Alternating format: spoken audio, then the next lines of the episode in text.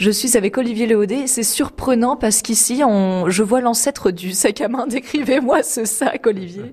Alors c'est un, un, petit sac qui est, qui est tressé en, en, moelle de rotin ou en osier, et il a une forme euh, ovale avec un, un, petit couvercle et un rabat qui se ferme avec un, un petit loquet.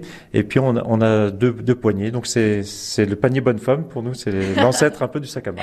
C'est la classe. Moi j'ai cru que c'était un, un, petit un petit panier à pique-nique, mais non, c'est l'ancêtre du sac à main. Eh ben bienvenue. Hein, je suis en plein cœur euh, du musée euh, Le Haudé. 200 pièces hein, dans ce musée. Il y a des paniers, des chaises, des armoires, lits, berceaux.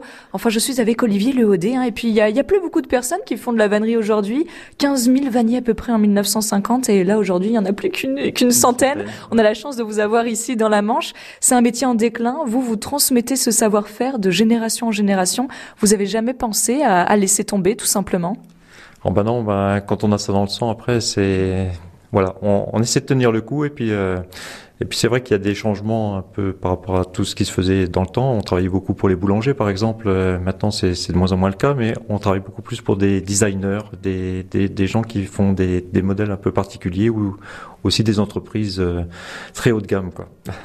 Et vous avez même le goût de partager votre savoir chez Léodé Vanibois. Vous avez euh, une école de vannerie. Euh, c'est qui vos élèves? Eh ben, Ce sont des gens de, toute, euh, de tout âge et de toute profession, des gens qui s'intéressent à, la vannerie, qui veulent en maîtriser les premiers gestes. Et voilà, donc avec Christian, notre vannier en chef, qui est un excellent pédagogue, voilà, ça permet de, de former des, des personnes pour du loisir. Quoi. Et moi, si aujourd'hui, là, je veux me mettre à faire un petit panier pour mettre mes œufs du marché, par exemple, il va me falloir combien de temps pour réussir à faire ce panier?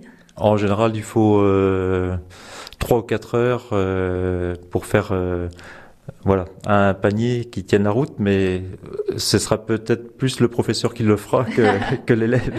3-4 heures, en effet, c'est plus vite fait d'aller acheter un panier en supermarché, mais quand c'est nous qui l'avons fait euh, avec euh, matière végétale, ça n'a pas de prix, ça. ça n'a pas de prix, effectivement. C'est le travail manuel, euh, ce qu'on fait soi-même. Les gens sont très admiratifs de, de voir le vannier travailler, parce que quand on voit la vitesse où il travaille et puis le, ce, ce qu'il peut produire, et on s'imagine pas arriver à faire la même chose, même en y passant des heures et des heures.